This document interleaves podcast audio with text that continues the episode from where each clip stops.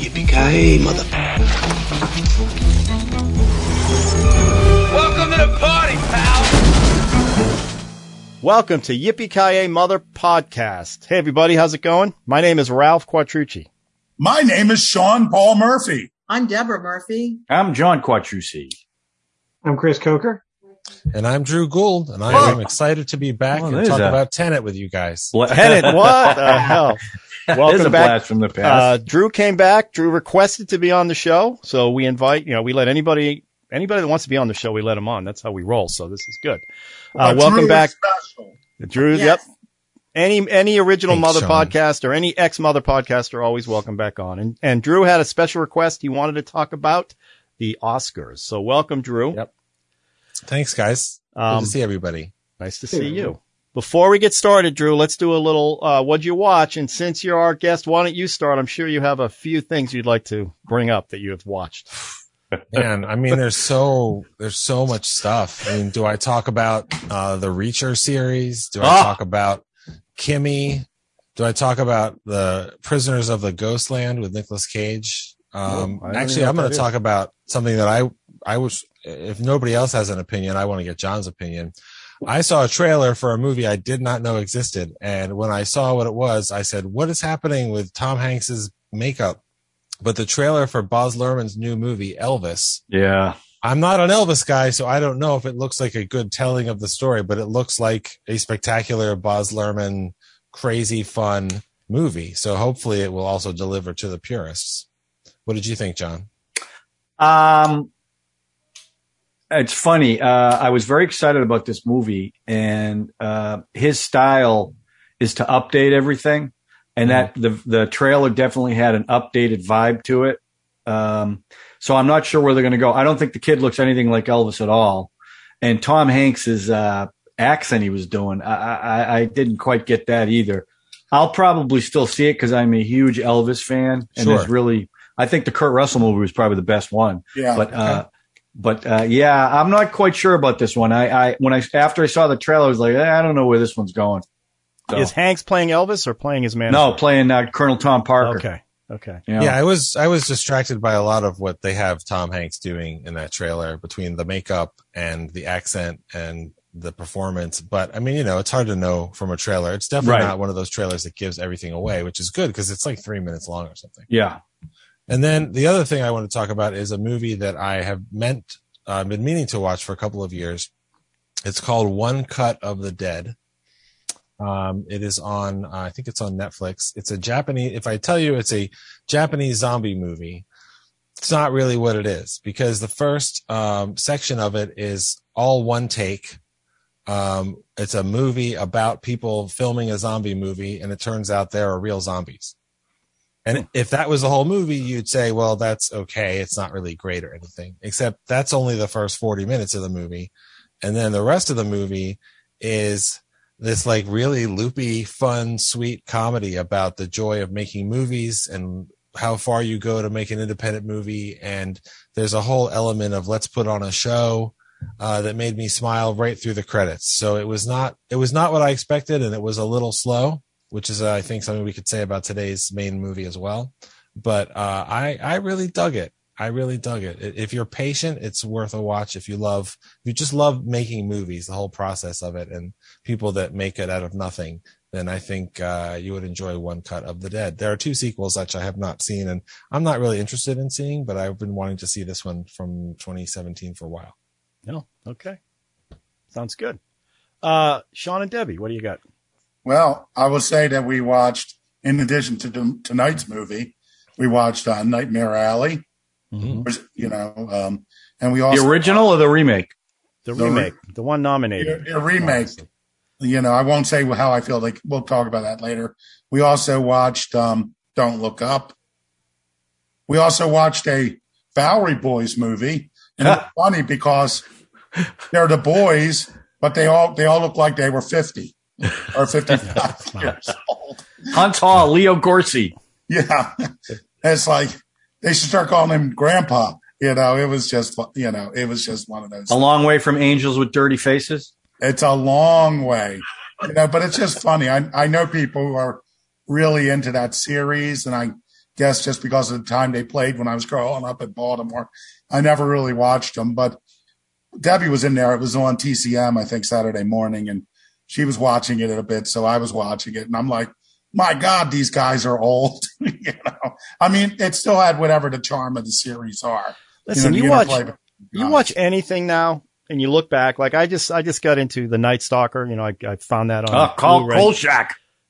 All those guys look like like he was probably when he did that probably 36. I don't know how old he was. Darren No, McGavin. Darren in the 70s. McGavin. He's always looked old. Like Gene Hackman's looked 70 forever, right? All these people look older than. Kind of what we McGavin was in his 40s in that movie. He was? And But that's- yeah. everybody looked older back then because they all Right. wore suits. suits and Yeah. hats and the hair. Yeah. Anyway, so okay. Yeah. Uh, sorry about that. Anything else? That's Um, it. Do you have anything you want to mention? No, I, I mostly worked. Oh, You know, You were Also, lifting? But I'm lifting. I'm doing the heavy lifting. this is a commercial for her. If you're in Baltimore and you need to go somewhere, call Lyft. You may get Debbie. And you- I could be wrong, but Debbie, that's got reality show written all over it. I told my her. God.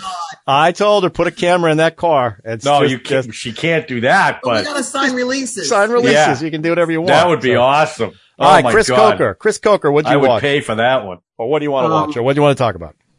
Uh, yeah, I actually watched a film um, called Echo 1 and 2. It's on Criterion. It is directed by a guy, and I'm going to have to look down at this, Ryusuke Hamaguchi. He's the guy who directed Drive My Car, which I am desperate to get out and see. Uh, it's based on a short story by um, Haruki Murakami, who's a guy uh, I've enjoyed his novels. Oh, yeah. Um, I've read maybe two or three of them now, and uh, it's very, it's kind of this weird, slow-paced film. Uh, it's very kind of like quietly Japanese in that regard. Everybody's very reserved, but it's basically about a young woman who falls in love with a guy, and then he just splits. And when she moves to Tokyo from Osaka, she runs into a guy who looks almost exactly like him. And so there's this, there's this, and it's just about their relationship. And, and then of course things go on and the old guy comes back and it's, he's now like a, like a, like a model, like a star. And so it's, it's very, it's very, uh, you know, it's very reserved. It's very quiet. Um, but it's, but it's good. Um, his first film was called Happy Hour and I just haven't had the energy to tackle it because it's like got a four hour runtime. Oh, oh my goodness. So I was like, uh, I'm going to call that one. But um, like I said, ACO one and two. That's what Are you it's saying called. ACO? A I K O. A I O or something like that. Yeah, yeah. All right. And- And are why? Why? I mean, are you into? uh Is that a genre you're into? That's I love. you. You, you like the Japanese movies? I like Japanese film, and I love and I love Chinese film, especially Hong Kong films. I think there's a definite distinction between Hong Kong and mainland China films. Um, but I've also recently really gotten into like movies from Taiwan, which have a whole different kind of vibe. Um, even like the old King Hu Wushu pictures. Anyway, I don't want to get off on it too much, but I like sometimes I like them. I really do like films that are kind of quiet and kind of introspective, and that's what this is. And but for some reason, it just kind of it kept my attention, even though not a whole lot happens. Um, so I'm really interested to see Drive My Car to bring it back to the to the Oscars. But I will say one other thing real quick. I've watched the first couple of episodes of Utopia. Um, it's on Amazon Prime, and it is without a doubt one of the more disturbing shows I've seen in a long time. It's it's all about like manufactured diseases and uh, conspiracy theories. Oh. So there's this big opening bit where it says this is a this is fake. This is not real. This has nothing to do with reality because it came out in 2020. It actually premiered in 2020. So if you haven't checked it out, it's disturbing. I found it very disturbing. Anyway, Wow. Are Uh, you, John. are you a fan? Hold on. Are you are you a fan of Ozu? you know it's funny. Um, Ozu's kind of a, a, a let me- how, how do I? I've got a bit of a black hole with Ozu. I've heard of him. Oh, okay. I know who he is, but I haven't really gotten a chance to sit down and watch a lot of his films. I asked because I get the vibe from Drive My Car, and now from what you said about this other movie, that it's kind of an heir to that Yeah. naturalism, Mm-hmm. that realism, that that very sort of, I guess, gentle Japanese Yes. kind of personal storytelling. You know, Ralph, just like Audition. Yeah, that was And- very gentle. That one. I, I, I've been curious about that one. is Th- th- I guess there's what ten nominees and six or seven of them are on streaming, and I would like that one to be available. I would like Yeah. to see that one. I'm gonna Ozu have to at least that's told a right now. So Ozu, what, Sean? Uh, He didn't tell four hour movies. That is true. yeah, That's You know, because I've seen he. a number of his films. I thought they were very interesting. That's because they drank a lot as they shot them, so you can't you can't shoot full days if you're blasted. You know, at the end of I, it. I so- didn't know that. Makes it more interesting. Yeah, you need a nap. Yeah, they love sake. right, right, Chris. All right, John. Um, so I watched uh, Disney put another nail in the Star Wars coffin. Mm. So I watched uh, Watch the what you book say. of Boba. Uh, um, I I watched the book of Boba Fett, I'm sorry. and I was really looking forward to it because I love the Mandalorian, and um, a, a, a show called the Book of Boba Fett. You know is bad when the best episodes, the Boba Fett is not in two of the episodes, and they Yeah. were the best episodes because they were setting up the third season of the Mandalorian. And uh, it's we talk about retcon all the time. They took a great character from the Star Wars lore, and I don't know what the hell they did to to him. But Who's the great character? not- Boba Fett. Boba Fett was a All great I know character. about Boba Fett is, isn't he the one that in number three just fell off the? yeah, the wasn't he- Sarlacc pit. Doesn't either? Okay, He was a whatever. bounty hunter, but in all, in all the other iterations in the books and the cartoons and all the stuff, it's great character, uh, badass, and they they just wrecked it. They wrecked the character, and and you don't realize how bad it is till the Mandalorian comes along, and Yep. you're like, all you care about is the Mandalorian, and you don't care about Boba Fett at all. It was unbelievable, and uh, I don't think they'll make another one, but uh, it got it got people real excited about the next Mandalorian. Yeah. Yeah. So I was really, I was really looking forward to it.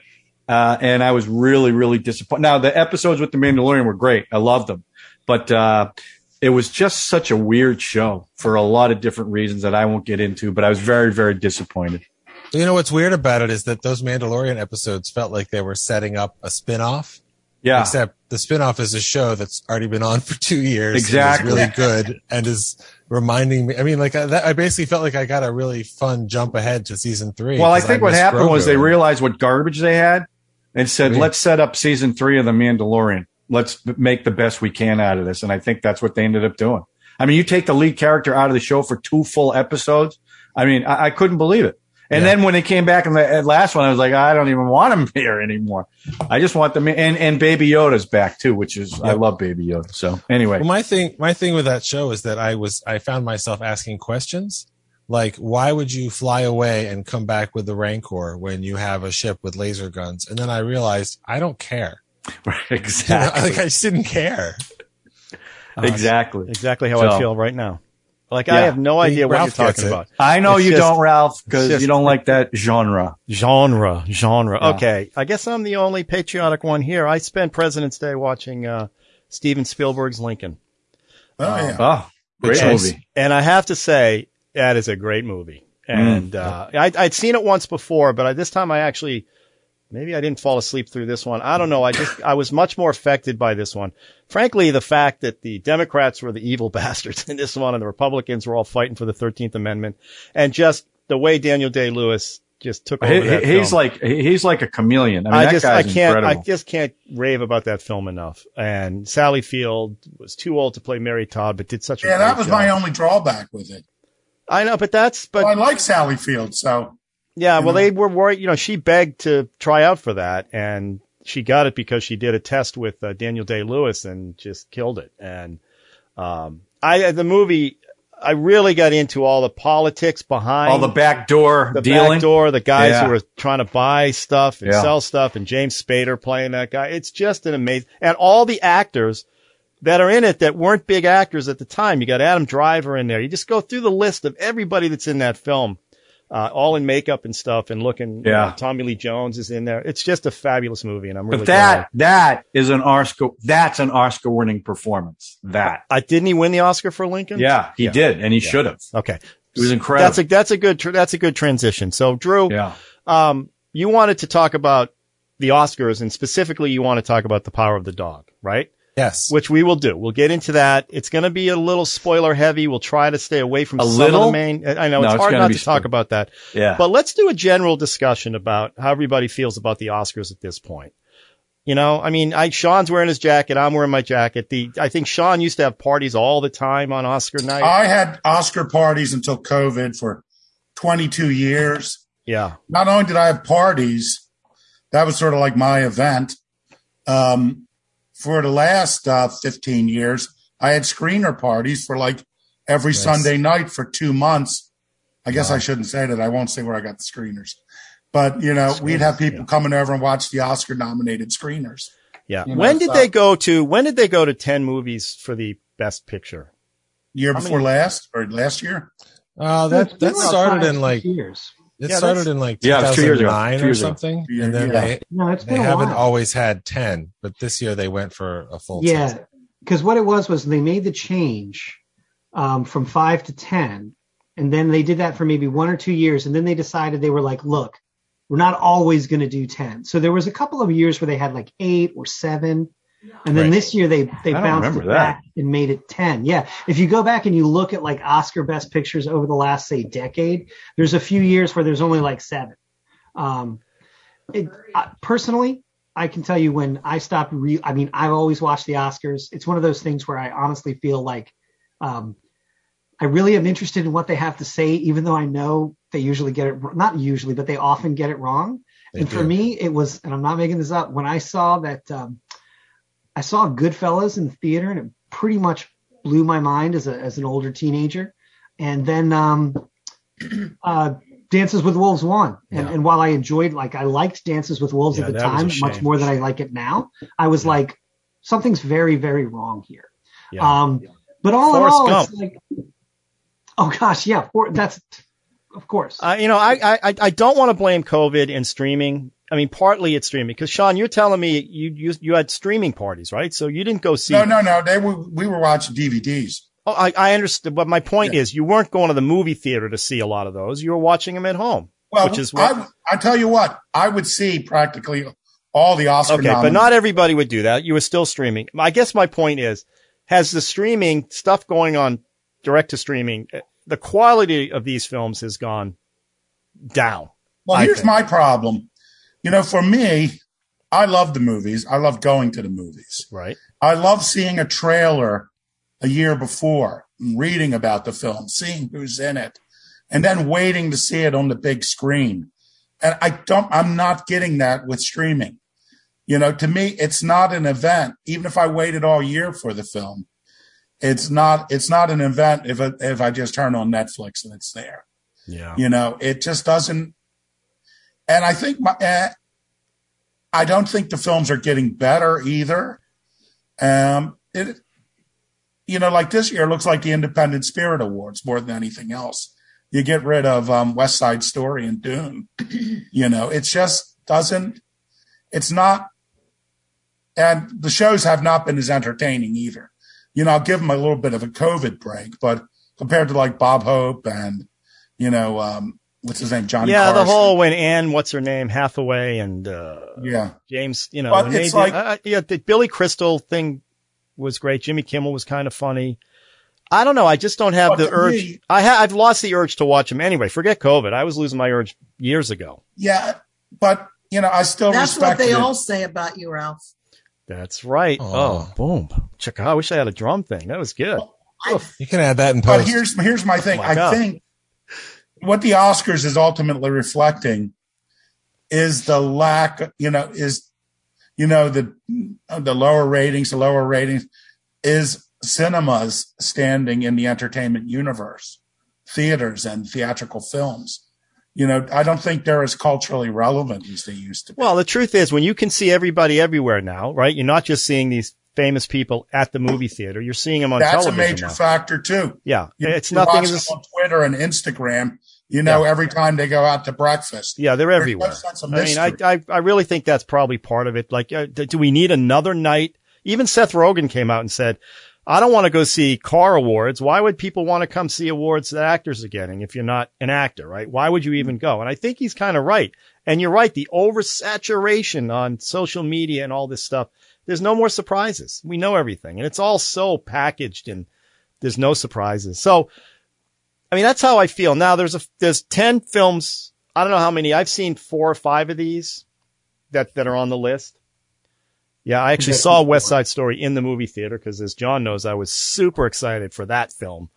Uh, I saw warned you. In the I warned you. I I'll know. tell you really, I'll tell you one example. I- I agree with all what you're saying, but there's one guy that stands out recently, and that's Ricky Gervais.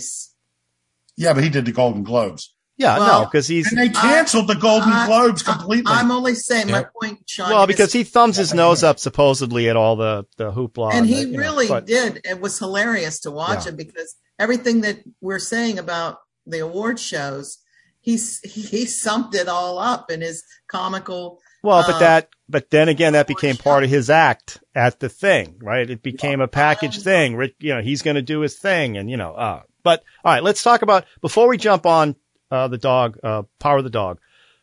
Who saw, what'd you see? I saw Nightmare Alley. I saw, um, Don't Look Up. I saw The Power of the Dog and, um, uh, I West Side the other one. Story. West Side Story, right. Four. Did you see Um, Dune? I did not see Dune.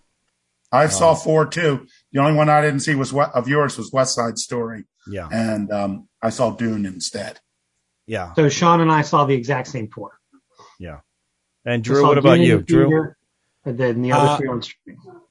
I've seen three of them. I saw uh, Power of the Dog, which I had not watched before uh, I said I wanted to do it on the show because uh, any movie that gets that many nominations, I'm curious about. That doesn't mean it's any good, but I'm curious about it. Yeah. And I saw um, uh, Dune, which uh, has its um, positive uh, characteristics, but I didn't love. And I also saw Don't Look Up. And I remember when I saw the trailer for that, uh, it was pretty funny. And I said, wow, that, that really looks like an Adam McKay movie about something that isn't real. And then it turned out it was an Adam McKay movie Yeah. about something that isn't real. And it was more, um, it was more Vice than The Big Short. But, um, I, I mean, I, I really do. I want to see Nightmare Alley. I really want to see Licorice Pizza. Yeah. Um, That's I'm the one I very wanted curious to see. about West Yeah. Side Story. Um, King Richard, I had the opportunity to watch that when it was on HBO Max for a month. I never Yeah. got around to it. Yeah, me so neither. I actually think it's going to be between Licorice Pizza and The Power of the Dog. Uh, and I haven't seen Licorice Pizza, but just the vibe I'm getting uh, from that film and what people are saying about it, it just and and Thomas Paul Anderson is an amazing director. So I just I think it's going to be down between so is P.T. Anderson. Yeah. because most what is it? Paul- P.T. Anderson. But the other guy Tom- is the other Anderson. Thomas did, uh, Paul is the Alan Smithee of indie films. I guess. right?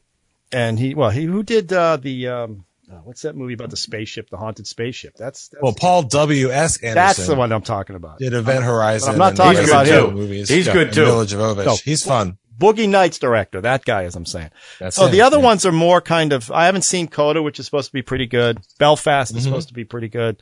So, but I did see Nightmare Alley and I have to say, I couldn't wait to see that one. I was expecting to be blown away. And I figured the movie out within 25, 30 minutes of that film, what was going to happen. I had never seen the original, so I didn't know, I didn't know anything about it. And I was ultimately disappointed by that. And as John knows, I was terribly disappointed by West Side Story, which I just couldn't wait to see the updating of that. I thought, now it's a beautifully done film. Spielberg can't not make a beautiful film. It just, I was like, what's the point? It had made no point. Well, that was my problem with that movie too. Yeah, it's like I don't understand. I get the whole we're not going to use subtitles, but every actor that he had speaking Puerto Rican or uh, he had some he had some Spanish. The Spanish. language is called Spanish. Spanish. Spanish. That's what I'm saying. But it was a Puerto Rican person speaking Spanish. Um, we haven't changed, Drew. This is the same show. Ignorance is bliss. Um, he'd then have an actor go, "What'd you just say? Say that in English, because I'm an Eng- you know I'm from America. I don't want to hear that stuff." And they just say it again anyway. And I don't know. I just They're felt like- American. Right. But I'm saying ignorant Americans. And it just, it was like he was trying to update it, be politically correct. And I think he kind of blew it. But, um, having said that, let's talk about, uh, uh, Drew Power of the Dog. Can I tell you what movies I've seen, Ralph? No, I don't really know. Cause I think you've my- seen two. How many have you seen? I've seen two. That's I, I What did that's you for, see? what, what'd you say? I saw Dune, Okay. which I really liked, but doesn't deserve to be one of the ten best pictures. And I saw, I saw, I did want. It's not like I avoided Power of the Dog. I wanted to see it because I'm a huge Benedict Cumberbatch fan. Um, so I watched it. Why for are we this, but laughing at most- that pronoun? Is it Cumberpatch or Cumberbatch? uh, I only Cumber- laugh at you, Ralph. I only laugh at you. It's Cumberbatch. It's Benedict. Cumberbatch. Benedict. And it- Uh, I just call him B. I, I probably Doctor Strange. I, I probably would not have uh, se- seeked out any of these movies to watch. They're not my cup of tea. Uh, West Side Story, if it came on TV, I'd probably watch it just to make fun of it. But I had no desire to see any of these movies other than the ones, other than Dune and Power of the Dog. I mean, that's part of with having 10. When you have five, I don't know. I just felt like five was a good number. It's like they picked the best. This is throwing some of I- these in that I don't know. Honestly guys i think part of the thing is when they when they expanded it to 10 i think it was during that period of time and don't get me wrong it's continued on since they expanded it but i think they were trying to drum up um popular interest by nominating movies that were more popular culturally you know popular amongst a large group of people. I mean i don't know if you guys remember but in the 80s i remember being a kid and starting to watch the oscars and i remember every year it felt like a movie like et or aliens or raiders there was always like one popular film that got nominated, but never ever won. Do you know what I mean? Yeah. And it was Right. like, I feel like they just, they just took that up another notch by saying, Hey, cause what happens is, is you get these films that have been literally nominated for best picture, but are not nominated anywhere else. They're not nominated for writing awards. They're not nominated for directing or anything else, except for maybe some weird like sound editing award or something like that. Like remember when, um, that Neil Blomkamp movie about the aliens. It was really District good. I really- Nine.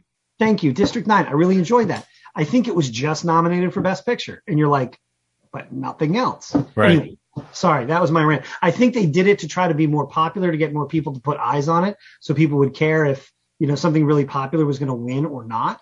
Um, but I, I I I agree with you. I think going past five has just turned it into like. I think sometimes that's why I think they they cut it back and they said some years we're not going to do ten because they were just like Couldn't find 10. polluted. Right. Couldn't find 10. But I think I, mean, I think sometimes the the nominations are more interesting because of the way that the the voting works. Anybody that's a member of the Academy, which is what like 8,000, 9,000 people at this point, anybody can vote to nominate Best Picture. But if you're a costume designer, you nominate who you think did the best costume design, and same for all of the branches. So if you look at the three or five or however many nominees for for sound design, you're looking at what all the rest of the sound designers in the academy think is the best sound design, which is really interesting. And I certainly have watched movies and thought, wow, I really like the sound, that sort of thing. But I mean, they, they know how those films got there. So at the end of the day, when, um, one of those wins the award, I mean, I'm curious, but everybody votes on all the awards. It- it- there are certain rules, like if you haven't seen any of the foreign films, and you can't watch, you can't vote on them, that sort of thing. Same But, with you know, everybody- too. Yeah, and the shorts and the documentary shorts and the animated shorts and all that stuff as well. I mean, I think, I think the, the, the, there's a line drawn when all these things get nominated. And it's interesting to see, well, that one got nominated for Golden Globes and BAFTAs and SAG and DGA and people play all these games that, well, if it was nominated for this, then it's probably, you know, 90% chance it's going to win that and blah, blah, blah and all that kind of stuff. But it, it is, it is essentially, you know, the industry congratulating itself. So I don't really care who wins as much as I'm just curious to see uh, what they get excited about. Except that there are movies that I love that I feel like, well, if if Mad Max Fury Road won six Oscars, that might make somebody want to see it. And I think uh, you know it's exciting. Also, by the way, I haven't read it yet, but there's an oral history book of uh, the production of Mad Max Fury Road that came out today that I'm sure is great. But I think I think it's really it's really kind of Drew, Drew, let me cut in for a second. Den- a Den of Geek. side. Den of Geek just did the top uh, 10 sci-fi movies of the last 15 years, Yeah, and number one was Fury Road. as it should be on every list. I thought you'd enjoy that. I, I will check that out. Thank you for Yeah. letting me know. What was Well, that? it's- that was, it's that was a movie that deserved But Oscar I know, but it's part of the problem that the. Academy is made up of old people, and and It's Mad not Max. made up as, of as many. Not anymore. people. This It's is made up not anymore, but they're people. also handing off. People are like, I used to vote for the guy that I worked No. for. He would always hand me his Oscar votes. I I picked the ones No. that he wanted. Um, so I, I don't know. think It, I think it's uh, is it Deadline or Hollywood Reporter that has a series where they interview anonymous voters Yeah. and they ask them like, "What are you voting for and why?" And some of the stuff they say is just the dumbest shit. It's really kind of crazy with the things they come up with, but it's it's interesting say? because it's just people at the end of the day. Yeah. It's just people. And Yeah, there's they'll say stuff like, "Well, I worked with that person seven years ago, and they thought they were nice." So I'll right. I mean, them." that's and so you look at the list and you just uh, Paul. I didn't I say Paul Thomas Anderson when I brought that guy's name up. What did I say? I said Thomas Paul Anderson. oh, I've, I've reversed it. Oh, but okay. that's that's in the multiverse. That's a different Earth. all right. Well, let's jump on this. Let's talk about Power of the Dog. So, Drew, go ahead. Let's uh, t- talk about I do want to it. throw What- in one go ahead. one last little thing generally. I, I agree. You know what Drew was mentioning about deadline and stuff. It always drives me. I'm a huge fan of animation, right? I I think animation is so creative and it's so great. And all they ever do is they hand out that golden statue to whatever Disney film or Pixar film happened to come out that year. Um, And it's because all these people they go, oh well, you know, I saw that film. And don't get me wrong, Disney and Pixar they both put out some great stuff, but it, it really, it really, it, it really chaps me in the end because I see stuff as like amazing, and then like and it's original, it's super creative, and it's not just the same well-made product. Do you know what I mean? But again, I'm is that liking- are they generally voting on that, or is that go to animators to vote on that, or is that one of the general? animators Once- to nominate. Right, and then everybody, Animators, yeah, Okay, and then then everybody everybody votes the on it. award. Mhm. Yeah. Well, it's funny you say that because the um one of the movies that's nominated for animation this year, I haven't seen Encanto. I hear it's beautiful, and I haven't seen a bunch of stuff. But there's one that my friend Yiftach, he goes by Mr. Levy. Uh, he said you should watch The Mitchells versus the Machines, Yes. and Oh, I did, nice. and Yeah. it was delightful, like really Yeah. sweet and funny and really well done. And the I was looking at all the movies that got nominated, and the only other ones that I watched, I think, were Mitchell's versus the Machines and uh, The Eyes of Tammy Faye, which is uh, a really crappy movie with a couple of Thank you. Oh, it's just really disappointing. You know what? I, I liked her though. She was great. I Yeah, thought she was very great. good. She's Yeah. very good. to me, it was like, other than the fact that it had bigger names, it was no better than a Lifetime movie, you know, on like the Lifetime network. It was just crap. It just scratched the surface. You know, I would have liked to have liked that movie, but I, you know, it, there was no depth to it at all. It wasn't even interesting. I mean, Wasn't I think it, just had a an agenda. Wasn't it just her playing? Well, no, I mean, it, it, the I think it had an Well- agenda, which is to say that she was this woman from the South who was a televangelist who was also a genuine advocate for for gay human rights, and that's true. And some of the stuff that she did is is quite remarkable. So everything else that she did is okay, except it's not okay. And the movie really soft pedals stuff. Like they have a thing where they talk about that woman keeps calling. You mean Jessica Hahn, who mm-hmm. your husband and another guy raped and lied about, and all like none of that's in the movie.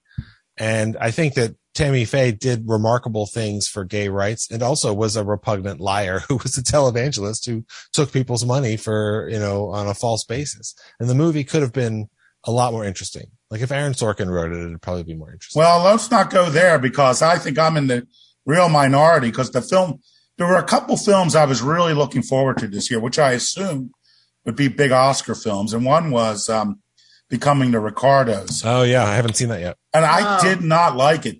I, I think was I had to force Debbie four times before she got through I it. was I wanted You're used to that. movie so bad. You know, when you know this is going to be a great film, you just can't wait to see it, and then you see it and you go, "What?"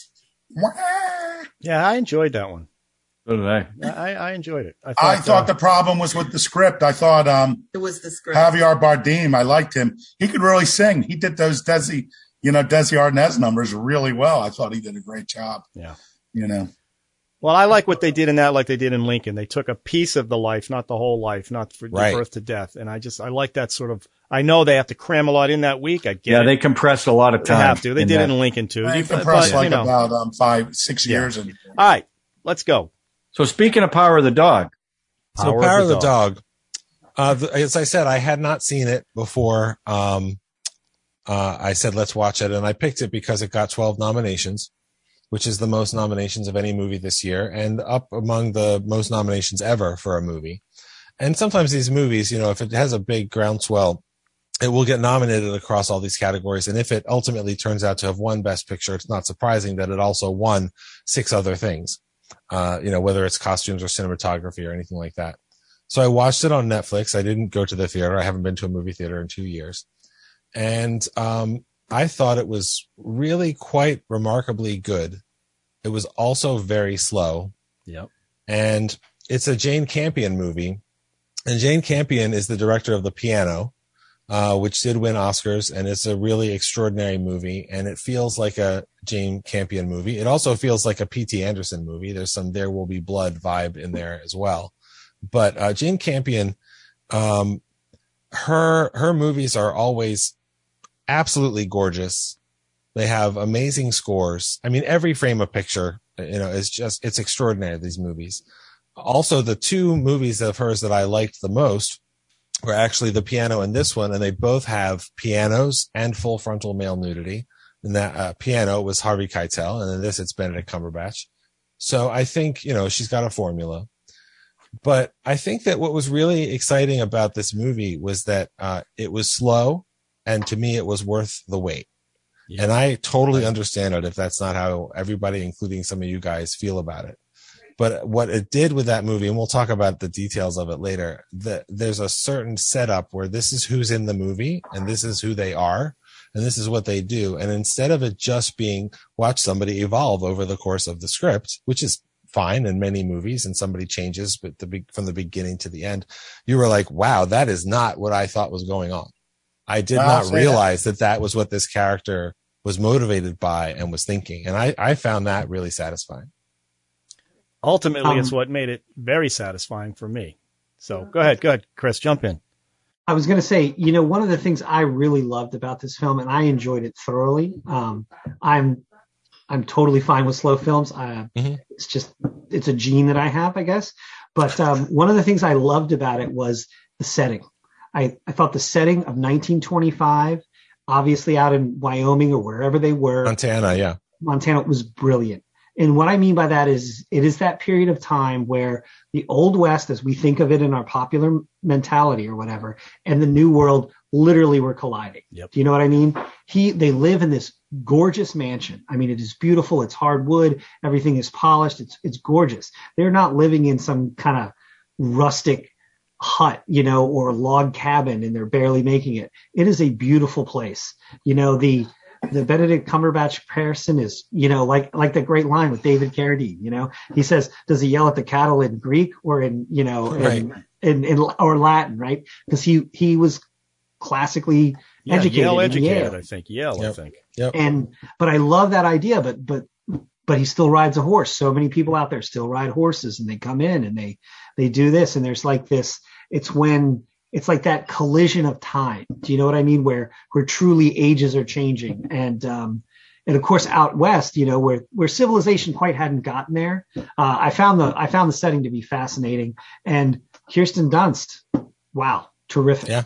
I really really enjoyed her in the picture as Yeah, well. well, I'm a little upset, uh, bummed out that I didn't see it in a movie theater because I think the New Zealand, you know, New Zealand was Montana, and some of the some of the the, the Oh, shots yeah. were just stunningly Absolutely. beautiful. Those landscapes and those deep focus lenses All were right, just so let's gorgeous. let's I, I I I sense a little trepidation on the other side of the room here that some some some people didn't like the film. We can get into some of the details and get into it, but just general observations, Sean and Debbie and John. What do you guys? Well, I may be wrong. Maybe you guys did like it. I have no idea. John I can't go tell by your faces. Let John go first.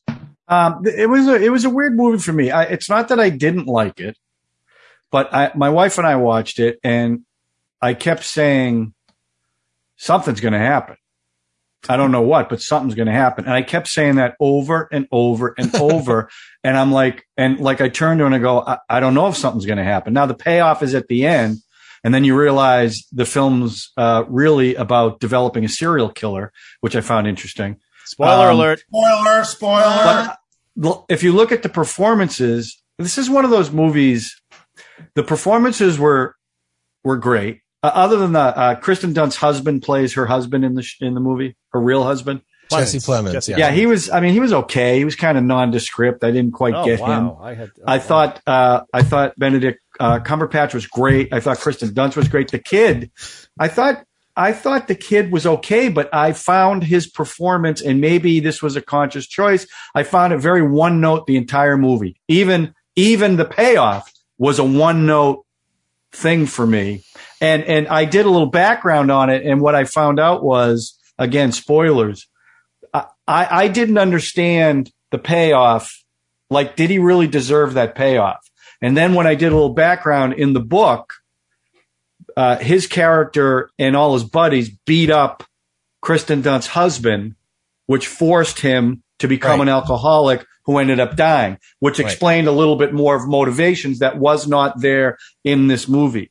Now, again, one of the things that you guys already talked about that I always talk about when I see something in a movie I haven't seen before, locale wise, I love that. And, and the landscape was just, you all talked about it. So I don't have to rave about it. But that was the biggest thing for me. I just, I don't mind slow either, but it was just like nothing is happening in this movie. It seemed like a bunch of scenes strung together, which pays off at the end. That's what it felt like. And it just, for me, it just took too long to get there. Um, I, again, I did not not like it. I just, I, don't- I'm not thinking about it as glowingly as you guys are. I just, there was nothing going on for too long in this movie for me. Wow, you know, that's when you start to wander in a movie, Yeah. I don't like that feeling. Yeah, I don't like that. Yeah. And, and it, it didn't keep my attention the whole time. Wow. Okay. That's that's fair. Sean and Debbie. Well, first, I'm going to say the same thing everyone else has said. Um, it's an absolutely beautiful movie. You know, to look at, it's really wonderful, and um, that's great. And I really like BC. I'm not even going to Benedict or just Doctor Strange, as I like to call him. And um, Steve. Sherlock. you know, it's funny when I went into this film, when it came out, I read one or two reviews, which didn't give away too much, but they're like, he's a character who has a secret, you know, and as soon as I saw him, I knew what the secret was. So I think those reviews even gave away too much, you know, and, but I thought he was great. I, I've subsequently read reviews that felt that he, he wasn't good, but he, he was great. And I enjoyed watching him through the whole film. And the funny thing about the other guy, Jesse, is literally right before I watched that, I watched what was it, Antlers, a Wendigo um, horror film where he's the sheriff in it. Hmm. So it's funny. I watched it back to back. I'm like, is that the same guy that was just in that horror movie? we He's watched? married. He's married to Kristen Dunst too. I think. Yeah. You know, so um, I really liked it. What wasn't working for me was the score. Oh wow. Now the score really? was magnificent. yeah. but the score was for a different kind of movie than I thought this movie was. The score was really ominous Yeah. and all. And I'm sitting there thinking, Like- I made my guess and I'm like, this is going to be Brokeback Mountain. You know what I mean? So I'm like, I, I'm like, why is this score so spooky? Why is the score so ominous? you know, because I did not expect the movie to go where it did. And I'm glad it went where it did because I think it justified its existence. But, you know, it was very slow and Debbie loves slow movies. So she I was like I like the first the quietness of it and the contemplativeness of it, and I really was disappointed in the the change of ca- the female character lead. I thought she was the lead, but she she was like uh, her character had no development. She had no um, arc. You know, she her her arc or whatever her reason for being there was diminished to, into some kind of nothingness. You know, there was no um, satisfaction there in her role as, and that, then her her relationship with her son was very, you know, Hitchcockian. I would say, you know, they always do that. They always mix uh, the moms and the sons up in a strange way Hey, a boy's best friend is his mother. mother. And, um, you know, that's, uh, that ex- explains a lot, but then this film did not, um, answer any of the, you know, the questions that they were bringing up. So it's, it's a weird kind of, the first part, I love the first part of the film. I'd give it like a yippee ki yay, but the second part, uh, is just totally what? Yeah, It's interesting because I would like to ask the people on the podcast. So we're going to have to definitely go to true spoilers at the end Yeah. because Yeah. I mean, after this film, you know, at first, you know, you look at textually and you say, "Oh, this is what set this up. This is what set this up." But there were some areas I was still confused, and I went to read the reviews and all, and the reviews were all so coy. You have You to know. be. You can't. But they I mean, I, I heard the same reviews where they said he's got a backstory and it's all about, and Jane Campion's themes are men and women, right? That's, I think, mm-hmm. this is what I read. I'm not saying I know this, but it's about men's relationships with women and misogyny and basically, you know, men in the world and how they relate to the women in their world. I felt dread from the minute this movie started. Now, whether that's the music or what, that Yeah. woman was being gaslit from the minute everybody in that film was being gaslit by, mm-hmm. by Cumberbatch's character, Phil. Okay. Yeah, he's a bully. He's a total bully. That scene in the little, the, the, the first scene in that where they're having dinner and he, and the, and the kid's prancing around. We never know that kid's sexuality. We're assuming, we're making assumptions based on what he's doing. You know, the, the little flowers that he made that Cumberbatch sticks in the water and the, the, the crass joke he made, which forced the mother to cry, which sets up the whole thing. George is this sensitive guy, wants to marry this woman whose husband committed suicide, by the way, right? Now, based on the book, Yes. that's, that's a backstory that would have helped this movie yeah, a ton. that's some backstory that might Right? help. But I felt dread. That scene, the piano, the dueling piano banjo scene that goes on in that house and the way everybody was gaslighting this woman. That's why she had no, she had no personality because she was being pushed down the whole time. Even her husband who loved her is making her play the piano and she keeps saying, I don't want to play the piano. I don't want to do this. But he has the governor in there and he's trying to impress everybody. Nobody's listening to this woman. No, And- I, and- I think I think Ralph, what the the what I was thinking about that movie when she was, you know, he was trying to build her up, and she was like diminishing herself. Yeah, Oh, I'm not good, and she was rushing through the piece. If she would have slowed down in her piano playing, yeah, she but remember, she's trying to practice the piano, right? but slow it down. You know, But when you she's learn, proud- Yeah, but- but, but- she's but being Debbie, bullied while she's practicing. She's practicing the, problem. piano and Phil comes in, picks up his guitar and starts dueling banjo against her. I thought it was a scene out of Deliverance. Actually, That's the whole point. He was trying to bully her. point. I thought that was going to be a turning point that they're going to, they're going to, you know, the music is going to be the thing that brings her. No.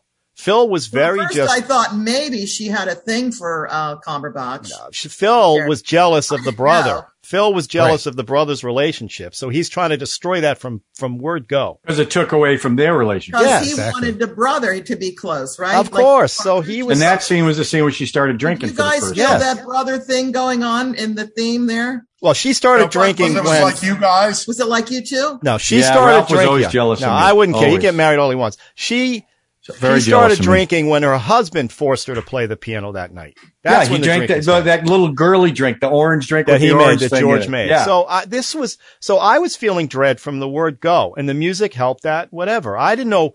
Now the surprise turn, we'll talk about it, was fantastic because my mind was going one other place. Yes, I, and. I- and, and it flipped. Now there's signals through the whole film. Spell. What did you think was going to well, happen? let's say let's Right. say We'll save that. We'll save that for the spoiler, but, uh, yeah, well, let's, let's, we'll do some more general. Then we'll say, okay, spoilers from now on because we, it's the only way to talk about it.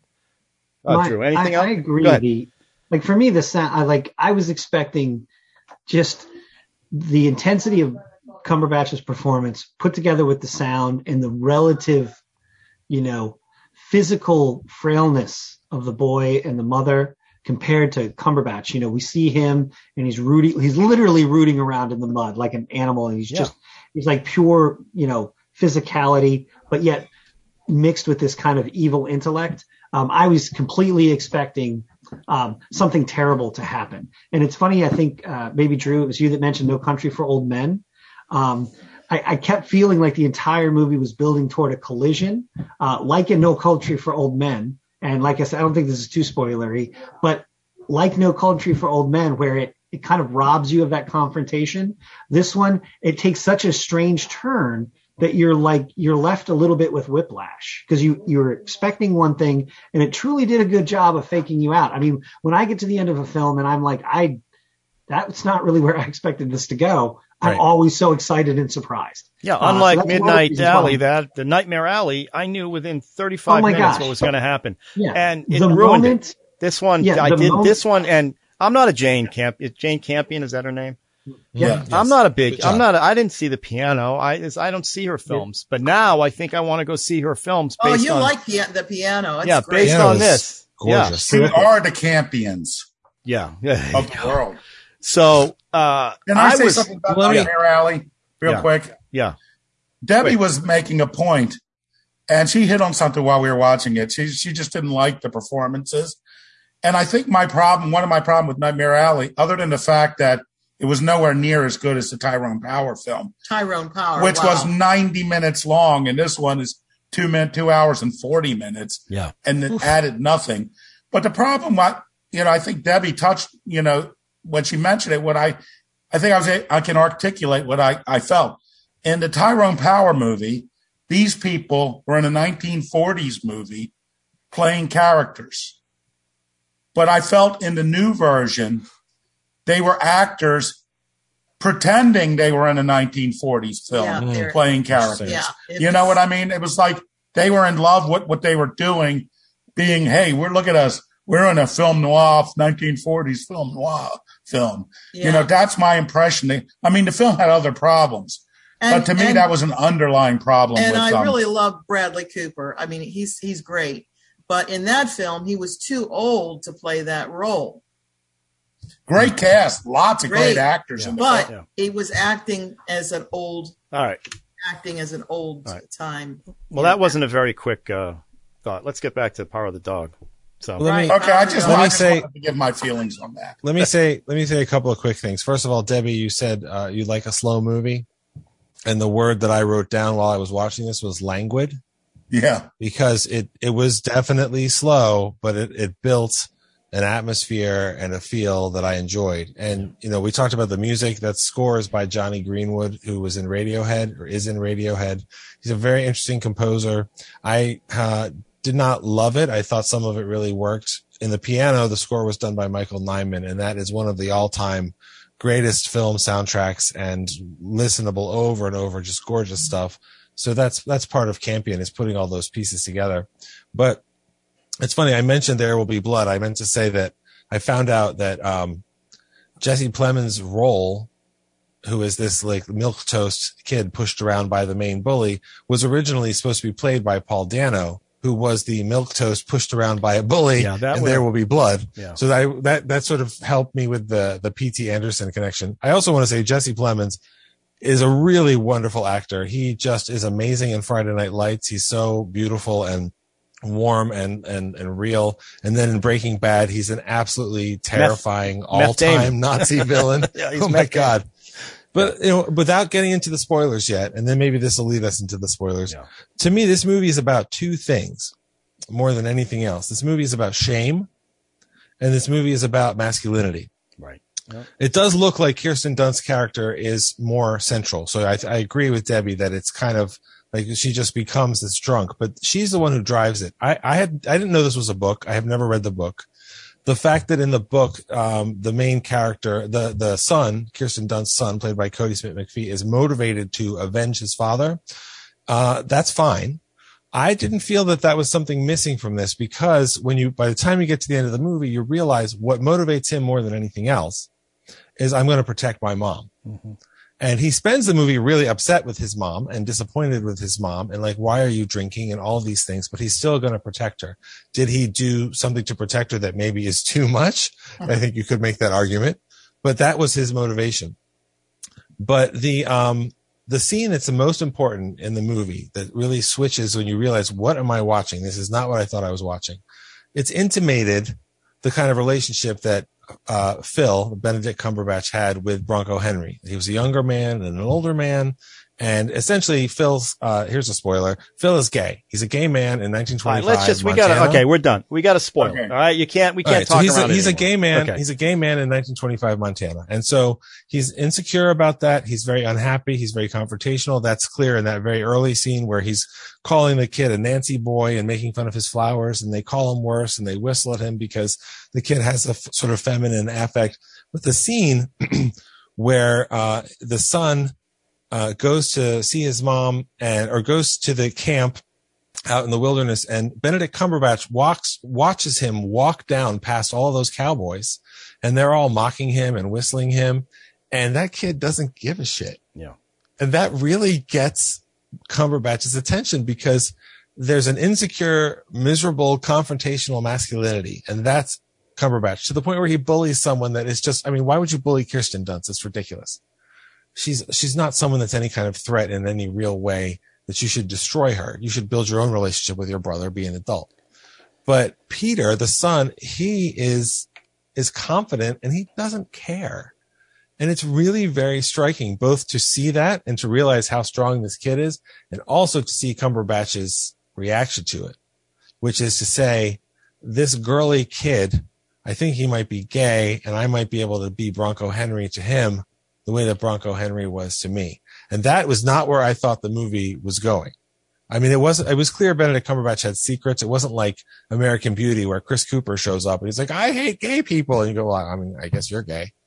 But the, the other part of that that's important with this movie is about, it's not a Western to me. It's set in the West and it's, it's decades after Deadwood and Billy the Kid and the last vestiges of that era, which we talked about.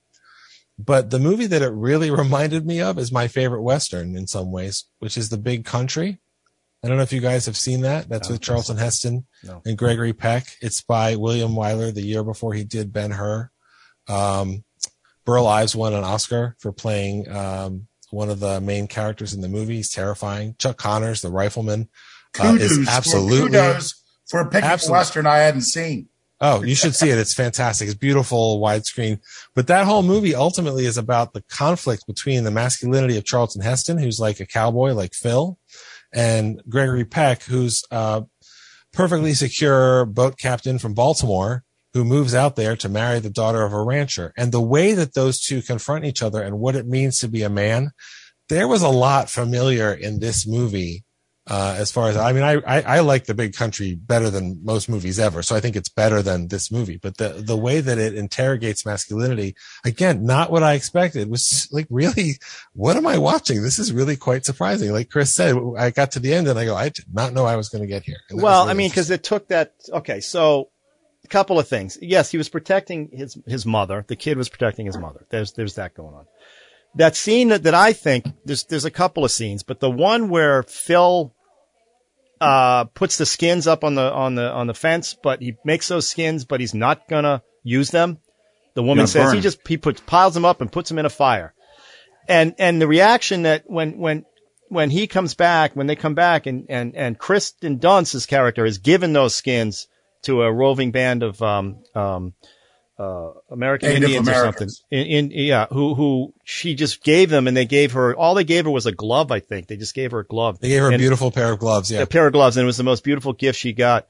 And when he has that reaction, when he finds out that she, um, gave those away, when Phil found out and he had that freak out, ah, those are my, you know, I think that's where the, I don't know if the kid had, obviously the plan had been, been put in you know, when he finds yeah, a dead because cow. he um he found a dead cow before. Right. That. What we haven't said is the kid was a medical student, so he understands right. how people die. And there was anthrax was a big deal in this movie. The cows, I guess, get anthrax, and if you get anthrax, obviously you're done.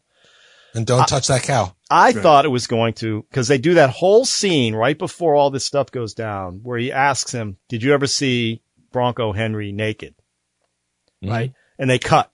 They cut to the next morning, and everybody's going Where's uh where's Phil? Where's Phil? He's supposed to be up. He's supposed to be up. Where is he? I think he's going to go up in the room and he's going to find the two of them in bed together.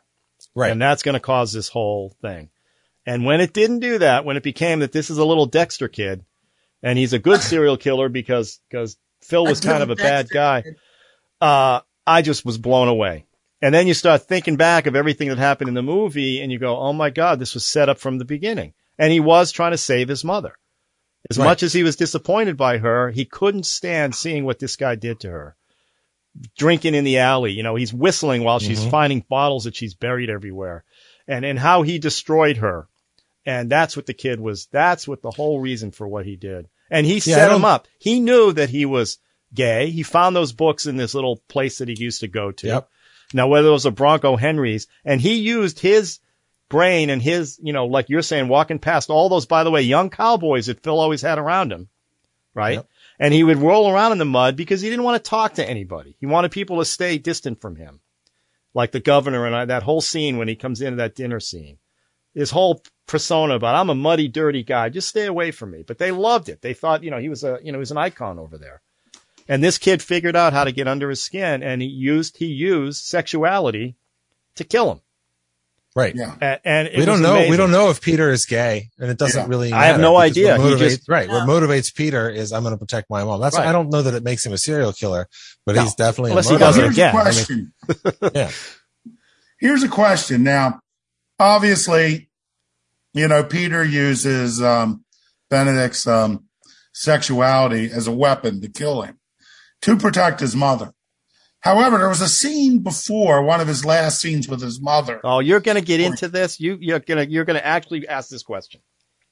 Go ahead. I know where you're going with. Well, this. what's the question? I think you wonder if they were going to sleep together. The the son and Because that's mother. what it definitely seemed like. No, she was just. A, Oh, I didn't get that vibe at all. No, she Oh, was I just. definitely got that vibe. Oh, I definitely got that. And and Ralph, the fact that you're saying you're going to ask that question shows that at least it went through your mind. Well, only because I had talked to you before and you had told me about No, this, I and I, mean, and I it's tried like- to put it down like- then. I was like, It's like that don't- English film. What it was an English Tea and Sympathy, where the woman tries to save the person from being gay.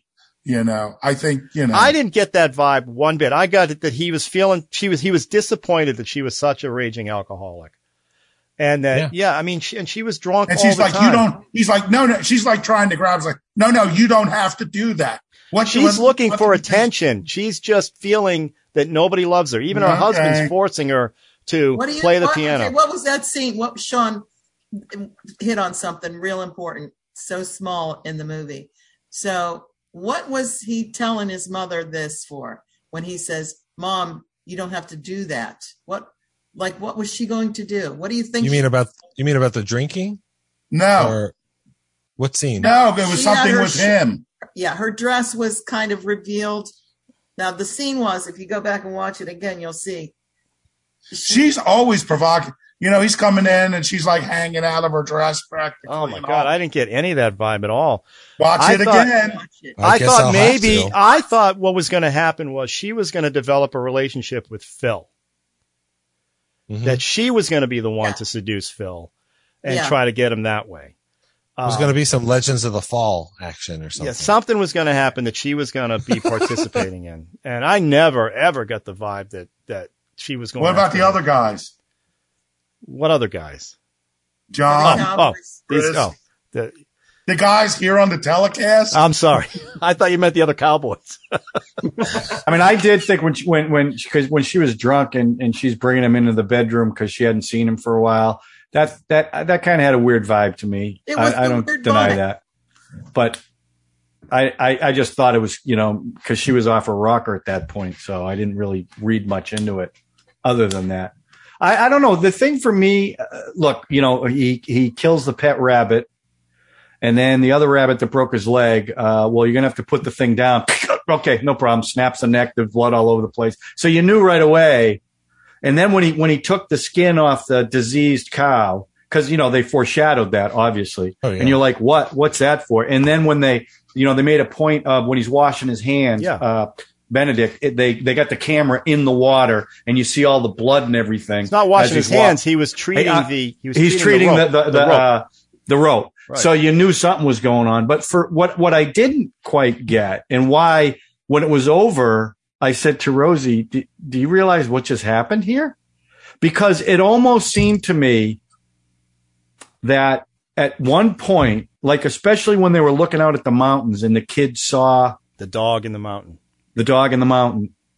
All of a sudden, that relationship with him changed, and Yep. he really seemed like it. It didn't seem like he was trying to be with him physically. I didn't get that vibe, but he got to the point where he was he was actually trying to help the kid, and and it seemed genuine to me. I mean, he was still he wasn't nearly as big of a bully as he had been the entire movie, and he really seemed genuinely to care about the kid, not just in a sexual way.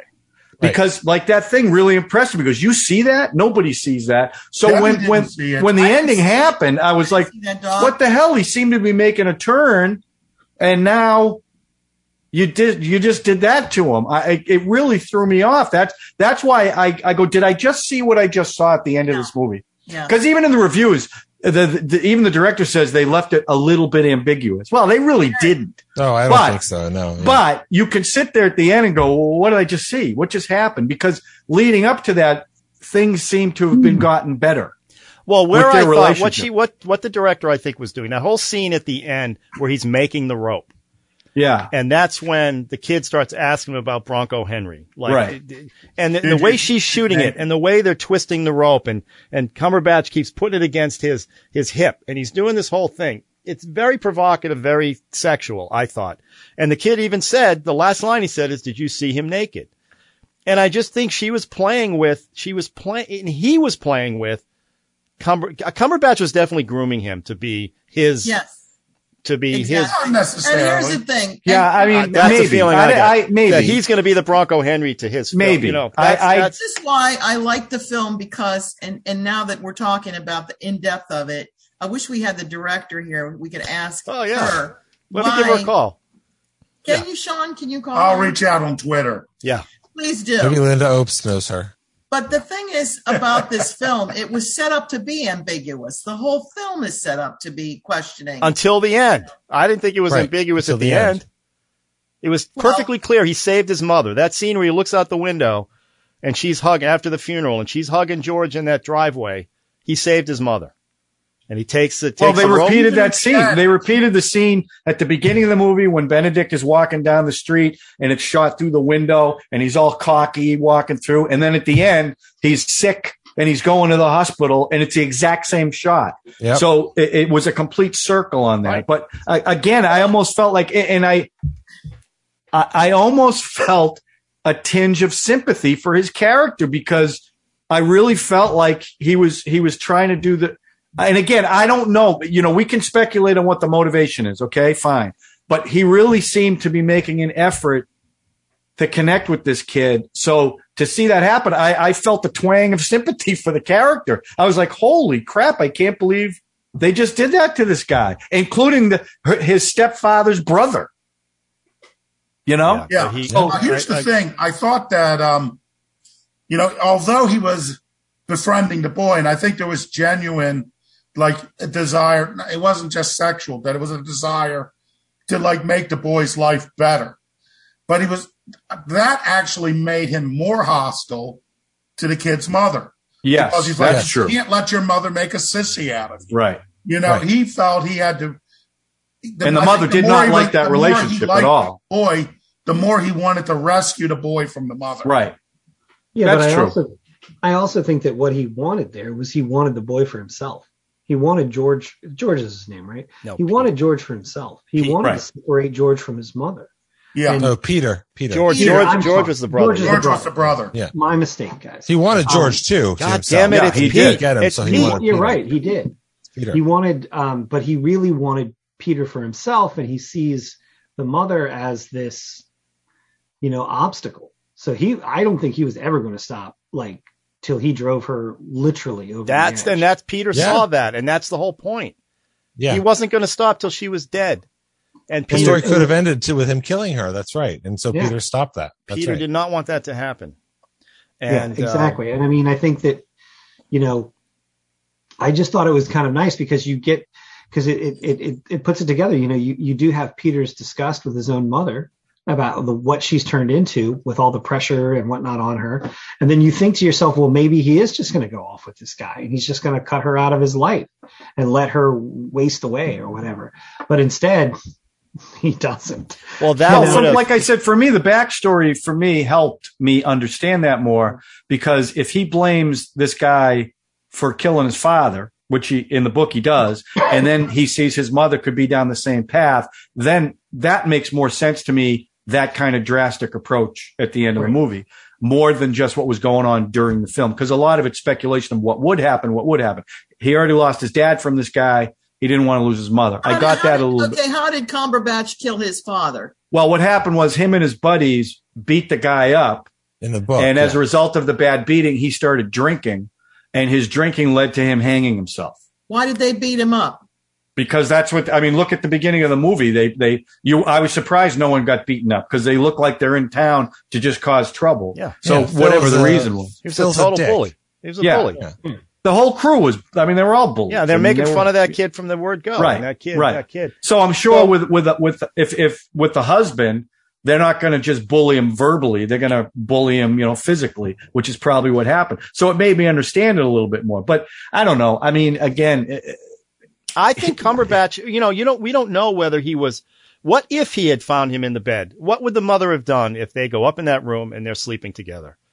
I mean, she would have, that would have been it. She would have gotten George, and George would have been very upset. She would have, No, she, she- might have killed herself would've- at that point. No, Right. she would have just gone and had another drink. Right. That's what Exactly. solution was. Exactly. everything. Yeah. So, But I do want to say one thing about this film. You know, I'm not as much afraid of spoilers and telling spoilers.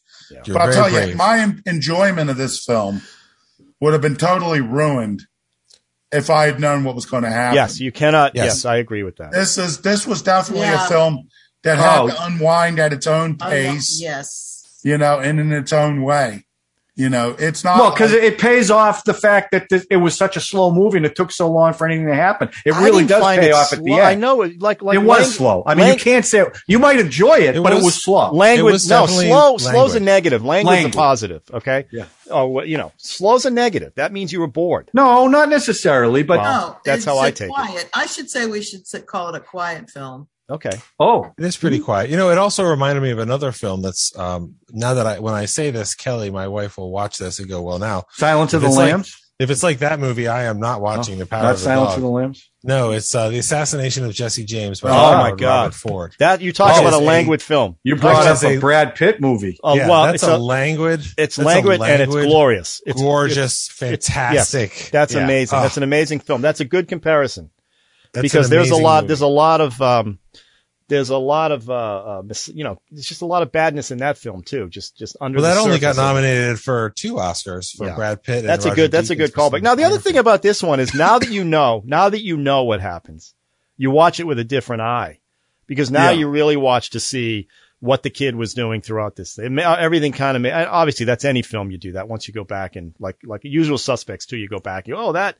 Um, but this yeah, one, Bruce just- Willis was dead the whole time. Sorry, spoilers. I mean, it's I knew that from the like No. that's one. I didn't even go see that movie, and I said to someone, "The guy's dead. It's obvious. The guy's dead." It was the not crying obvious game. in that movie. She's a guy. That- somebody ruined that for me. So I had seen. Me I had, too. I went and Yeah, me saw that too. after someone had said to me, "The guy is a dick." She is a dick. Yeah, me I'm too. like, oh, that was shit. not cool. What? It was Yeah, David that was, Letterman. that was another ruined that film that did David not- Letterman David what? Letterman told you the the there was of that? literally like because here's the thing i was i was at i was at at school in salisbury right when that movie came out when the crying game came out right so obviously i i, I was i was doing everything i could to stay away from it Yep. all this stuff and then literally one night uh, i was watching david letterman and this is of course like two or three months after the film came out right and he's like he did his top 10 and he's like it's like the crying game it's a guy and i was like Oh, was no. like number eight on his top 10 for whatever and i That's was like not cool. That is not cool. No, if, if still- I had known, if still I had like known, film, if I had known good the ending of this one, it would have. Because I thought, I thought it was going But in the other here's the direction. thing: the Titanic. We all know what happened. That's We different. watch Apollo 13. I still cry when I watch Apollo 13. Yeah. they- Yeah. Of course. they Are they going to come out of the? Are they going to come out of the ionization barrier? Right. Are they going I still, that still I don't gets, know. scene still gets me when they're know. coming through. Right. So I know. no, this one would be I mean- ruined if you knew that the kid was Mhm. ultimately what he's going to do. Well, but here's the thing, though. If you if you said I'm going to watch this movie and I know that uh, Benedict Cumberbatch gets murdered, I mean that is a spoiler. that that's that's not. But the you same. really don't know what that Yeah. means, or you don't know the master plan that was in place. Right, Right, that's because why you when meet Sean- his character and you're like, this guy is kind of a monster. Yeah. But it's not as simple as someone's going to kill the monster. And have you ever There's a seen a skinnier kid than that kid? He was very Kodi Smit thin. McPhee is is uh, That well, you know is him. Skinny. You know him as uh, as Nightcrawler from the X Men movie. Oh, he was in in uh, which one? Dark Phoenix. he's he's in Dark Phoenix and um, I think First Class. One of the one of the wow, other. he was like. he's I mean, I couldn't uh, believe how skinny that kid was. He's also yeah, he was too skinny in, for um, me. He's also Eat something, kid will in ya? the that skinny. Sean used to be that skinny Yeah, and He's I in the changed. road with Viggo Sean, when were you that skinny? when he was a boy. Oh, When we're he was talking like three. didn't wait till my twenties. Are we talking about three? Sean, how old were you? That's enough body shaming, Mister. Oh my god! Jesus Christ! Well, he invited it, so. Um, well, yeah, I, I I just I thought everybody did very well in this film. I I think oh, I'm the gonna go- performances! I Yeah. like I said, the performances I thought were were great. I was not disappointed in the least. I think I would have been disappointed if it went the other way because I was expecting it to go that way, and it just Oh. you know I didn't want him to be groomed like that. I just didn't like yeah, that. Um, yeah, good. and, and I like the way that I like the what, the what the kid did. I thought it was I just he was protecting his mother, As bad as she, you know, she, but she was driven, com- driven completely nuts. Yes. That, that, that, that piano, that's a great scene. The piano. Oh, yeah. Scene. Well, plus the Just- husband was hardly ever there. He was always away. Yeah, he's so she was driving his little buggy, you know, his buggy. He was right. a little weak, the husband. Yeah, but that's, yes, he was. Soft. But but he but that's what she needed. She needed someone like him. She just didn't need the brother doing what the brother was doing. And Right. George steps up to him at the end. George, you know, has his scene at the end in the barn there where he confronts his brother right before all this other stuff went down. So and ultimately they're gonna have a they're, they're hugging in the in the driveway, they're gonna have a good relationship. So Well, there's one. I don't other- think she's ever gonna learn the piano, but Yeah. Well, she's going to learn it enough. Maybe not good enough for the governor, Right. but enough. She was fine. There's one other angle we haven't talked about with this movie, which is the biblical angle. right, the power of the the dog is a biblical quote. The title. Yeah, it's from Psalm 22.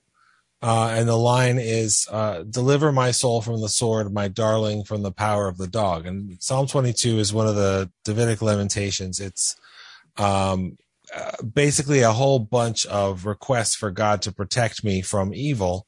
And then when you get to the end, this is verse, I have it pulled up 20. So it's about halfway through, but by the time you get to the end, it's a lot of thank you, God, you protected me.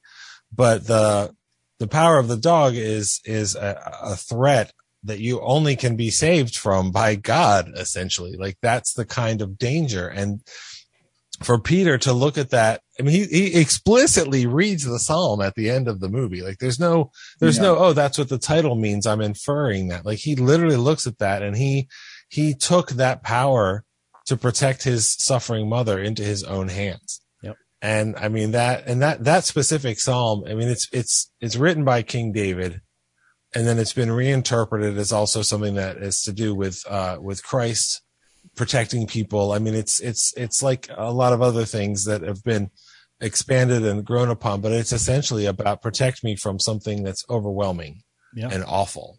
And that's what Peter did for his mom. That's Whether what I mean. I don't think the movie's right or not. That's what he did. the movie's not ambiguous in the least. It might have got there ambiguously, trying Yeah. to lead you down a path, but it was definitely not ambiguous about what was going on, and that's what I hundred loved about it. And you And know, that Drew, term- Drew, I love when you bring the Bible into discussion because I am always fascinated with the with the dog in the Bible because even the woman who, you know, and what passage always confronts me when I'm reading it's always mystifying to me is the passage about the dog. Let me just, you know, Be like a dog. dog eating at the the scraps of the table and that when you think about that that's the most humblest thing somebody could say oh just let me sit here under the table like a dog and eat the scraps of the food from the people Well, it's interesting because I think in the in different parts of the of the the Torah of the Bible of different things, the dog means uh, different things. It's not always bad. Like in this, it's an example of a threat, but it is something primal. I cannot remember exactly where it's from, but there's a there's a, a after the five books of Moses, it might be in Joshua or something, but essentially one of the the uh, Hebrew leaders has to pick an army of soldiers, and he is told take them to the river and watch how they drink.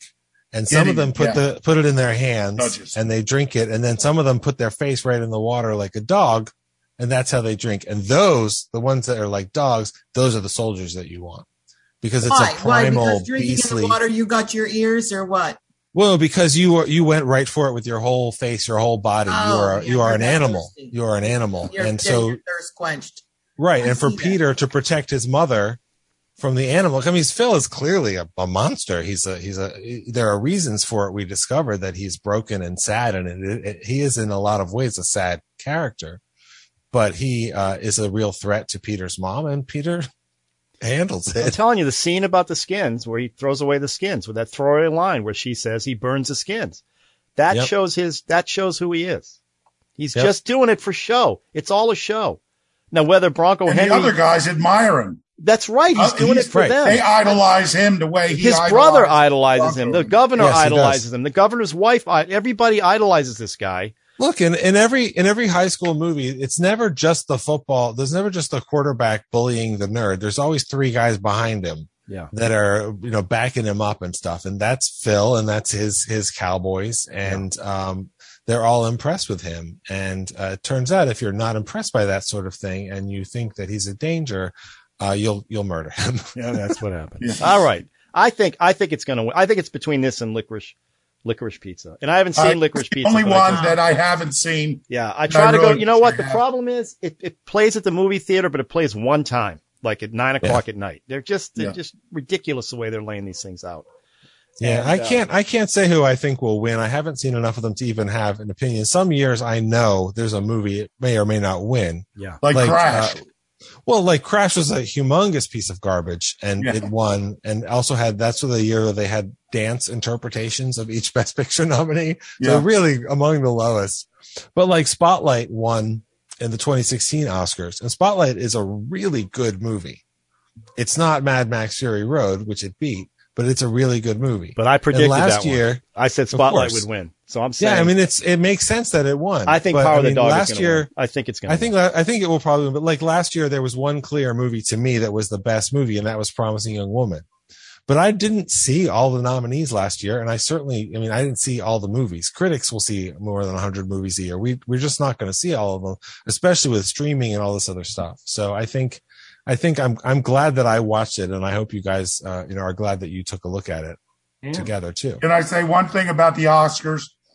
I will No. say that for over 20 years, I was correct about the writers, the script um, winners for over 20 years. Now it's too screwy. There's too much politics in it. So you Yeah. got to guess by politics. And I was also always right about the editors. And the Hmm. way to guess is to, the film that wins best editor is strangely is the film that has the most editing. You know, I'm- and I'm somebody sure else about- pointed me out about um I do this because I used to have pools all the time. Uh, you know, I'd have a hundred people in the Oscar pool. Drew was probably in some. I know Kelly. Sure. And so, you know, I used to have these pools with people from all over the country. And um, the one thing about cinematography, and it's usually been proven correct, someone told me, watch, the film that wins is the one that has the most outdoor shots. and that, Like you know, and that 1917. sounds stupid, but it, it turns out usually to be true. Yeah, we're no, we're, Well, we're then, treat- then yeah. Power of the Dog will win. Yeah, it should Yeah. win. I think- No, I think this one will win. I didn't see the cinematography. dog in the mountains, by the way, Debbie. I don't know what the hell he was looking at. Well, go go back and look at it. You'll see the shadow is the jaws of a dog. It's it's interesting. Okay. I literally stopped it and made the outline with a stick I had to look at around the dog's face. and there was the the dog. In the, yeah, it in took the- you a long time to I- see it. He had a Uh, hey, before we end, I want to say something about the Oscars. Two things, actually. I think the Oscars are irrelevant now because I think they pick movies that in their bubble they all enjoy, and they tend to uh, they tend to they tend to have messages behind them they all support, as opposed to movies that people enjoy. And I want to talk about uh, box office for a second. The top five box office of the movies that were picked: West Side Story, 30, 36.7 million. King Richard 14.9 million, Licorice Pizza 12.7, Nightmare Alley 10.8, Belfast 7.4. Spider-Man No Way Home just crossed 1.8 billion dollars. The reason why I bring it up a few years back, Black Panther, which was a good movie, was not an Oscar. It should not have been an Oscar contender. It wasn't that good, but they nominated it and they nominated it for a bunch of different reasons. But this is a movie that with 10 movies being chosen, it was one that should have been picked. It was a, it was a, I mean, it was a great movie.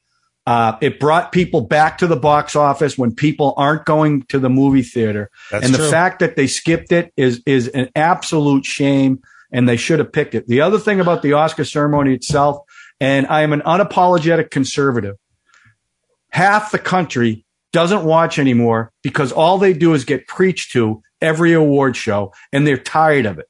And in the old days, one person would make some political statement like Marlon Brando or George C. Scott. But now every presenter gets up there and trashes half the country and people don't want to see that anymore. They want the whole thing about the Oscars was the escapism of seeing movie stars, right? And, and enjoying that. People you don't, and Ralph, I think you brought up a great point. We see Yeah. these people all the time. They're on Instagram. They're on Facebook. They're preaching all over the place as opposed to you see them in the movies and you see them at the Oscars. That's when you see these people. So I think that's really impacted. And frankly, I think they're aware of it because if you look at the ratings of not just the Oscars, but almost all the award shows, they're all heading south because people don't, they want to be entertained. They don't want to be preached to. And in their own little bubble, they all preach to each other. And I think that's don't- another I think reason. that's why- part of it, but I also think nobody gives a crap about these these award shows anymore. It's not about nobody's. There's, there's a lot of things not being watched. The Olympics aren't being watched either. Yeah. well, Well, well, because it's it. in China. Well, no, okay, there's that. No, a lot of people watch it regardless, but nobody's watching it. Nobody. Wa- this is not about. I understand I- what you're saying. They watched the Super Bowl. They're think- damn right they it's- did. I think it's more about, as Ralph is, I think what you're, what you're saying. and the saying, it's conservatives all about- railed about that halftime show too. They couldn't It's, take it. yeah. Too much It's sex. more about, it's more no, about, don't the talk about half the country. Half the country. It's, You know. I think it's more about the fracture of how we watch these. Yes, movies That's and Yeah, true. it's- it's- shows. that's That true. Yeah. the I really think there's a lot of people. There's a lot of people who could say, "I don't want to watch the Oscars because I don't care what Meryl Streep thinks about the crisis in Syria or something."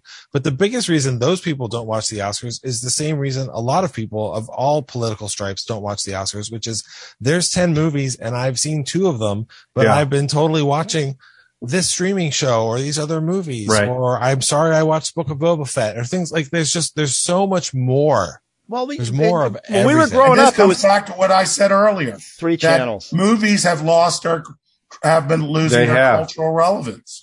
Yes.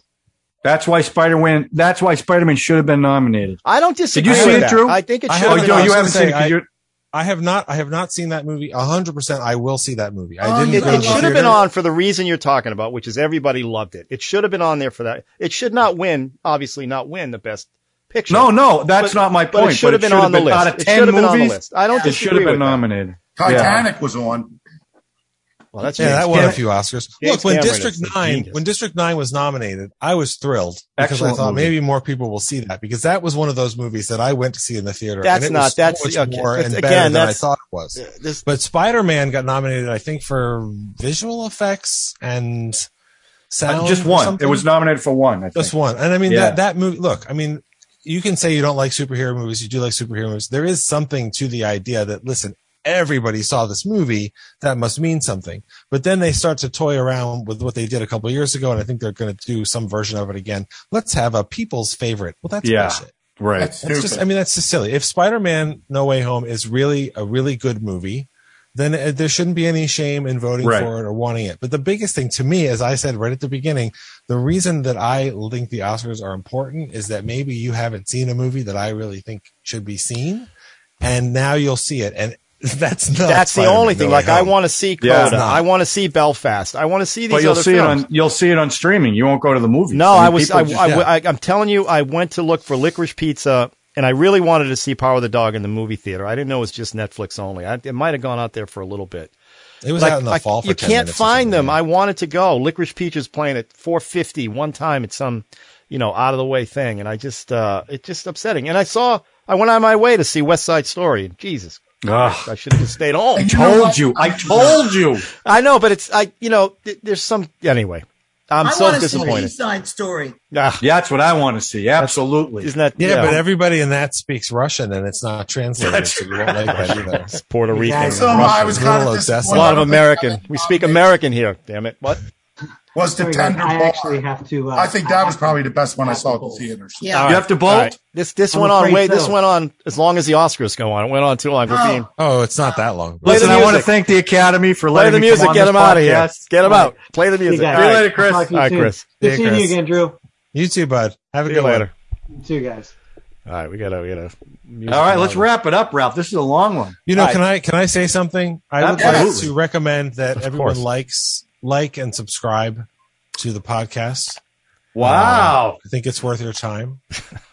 An hour and a half later. I hope Yeah. I hope that an hour and a half later, um, that uh, you decided yes, it's time. This is only half the length of the assassination of Jesse James. this episode coward deserved a little Ford. extra time, I Oh. think. Drew, thanks to you. Thanks Yeah. for coming back. Yeah, Drew. Yeah. It was fun to come back. Yeah, good Yeah. to see you. All right. If you guys want me to- if you guys- again? If you guys want me to come back sometime soon and bring the big country, um, Why it would be not? My pleasure, because that is a fabulous movie. I think I remember Really? that film, but I, I'm not. Would you come back for Once Upon a Time in the West? Oh, sure, that's a great movie. I'll come back whenever you kids want me to come back. You want me to All right. come back every week? I'll come back. But And- and- before and- we do that, we still have to do our round robin.